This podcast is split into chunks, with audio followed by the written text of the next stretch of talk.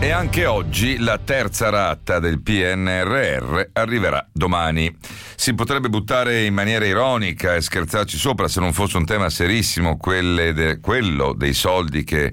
arriveranno e devono arrivare dal PNRR o dal Next Generation EU, come si chiama il piano di aiuti eh, finanziato con fondi comuni europei destinato ai vari paesi dell'area euro dopo l'impatto del Covid di cui l'Italia è il principale beneficiario, avendo chiesto tra prestiti e invece soldi e fondo perduto un totale di 190 miliardi di euro. Attenzione perché sui soldi del PNRR quest'anno e l'anno prossimo, fino al 2026, si gioca buona parte della crescita italiana se non vogliamo tornare a quella crescita asfittica dello 0, eh, qualcosa. La terza rata doveva arrivare, doveva arrivare già da tempo, invece anco, siamo ancora in attesa di sapere quando verrà inviata. A questo punto però mh, è molto probabile che eh, se eh, dovessero trascorrere altre settimane si arriverebbe a questo punto a vedere i soldi veri e propri europei non prima di settembre. Intanto il 30 giugno si è concluso il primo semestre dell'anno, ma eh, doveva essere anche la data per inoltrare la richiesta a Bruxelles della quarta rata di fondi del PNRR. Le due rate da sole valgono eh, oltre 35 miliardi eh, di euro. Eh, non c'è notizia della richiesta della quarta rata, eh, anche perché il nostro paese ha completato solo 10 delle 27 scadenze europee previste da quella rata. Ogni rata, infatti, per essere ricevuta eh, deve, otten- deve vedere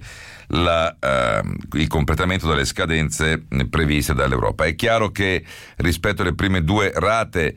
eh, queste sono più difficili perché non si tratta solo di fare riforme di carattere parlamentare, ma i, i, commissari europei vogliono guardare nel dettaglio lo stato di avanzamento delle opere, per esempio un caso su tutti, quello dell'edilizia scolastica per gli alloggi degli eh, studenti. E se da questo punto di vista si inizia a ragionare nel governo eh, di spostare alcuni finanziamenti, per esempio quelli sull'alta velocità al sud, nei fondi di coesione europei, per il semplice motivo che mentre i soldi del PNRR devono essere spesi entro il 2026, lì entro il giugno del 2026,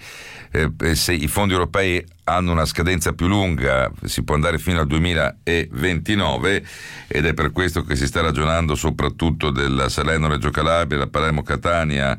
ehm, da spostare come investimenti e anche la Roma-Pescara come investimenti nei fondi di coesione. L'unica buona notizia eh, sul fronte PNRR e avanzamento dei lavori arriva eh, dal ministro Valditare, quindi dal fronte istruzione, eh, perché sostanzialmente sugli asili nido eh, si è raggiunto, eh, sono stati sostanzialmente eh, aggiudicati il 91% dei eh, lavori e degli interventi previsti dal PNRR e siamo arrivati, ha detto il Ministro, al 30 giugno a oltre un miliardo e mezzo di euro assegnati e spesi, ben più in ritardo. Invece l'assegnazione dei lavori sul fronte salute Lì ci può essere però anche un problema eh, di carattere tecnico, cioè si iniziano a assegnare prima alcuni fondi rispetto ad altri, però faccio notare che da questo punto di vista c'è stato il caso che abbiamo ospitato anche noi a Radio 24 del direttore tecnico di un comune del sud come Castel Volturno che ha raccontato in maniera molto semplice e anche molto tecnica come ha fatto a centrare tutti gli 80 obiettivi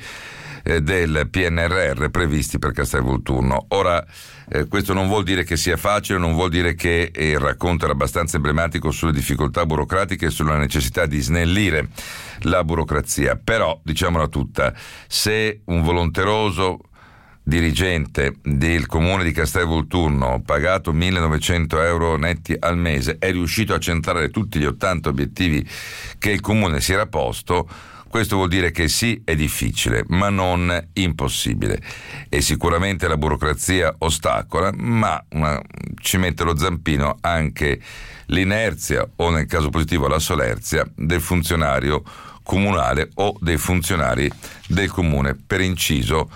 a Castelvolturno a lavorare sul PNRR sono state in tutto 5 persone. Da Sebastiano Barisoni l'augurio di un buon sabato e di un buon fine settimana.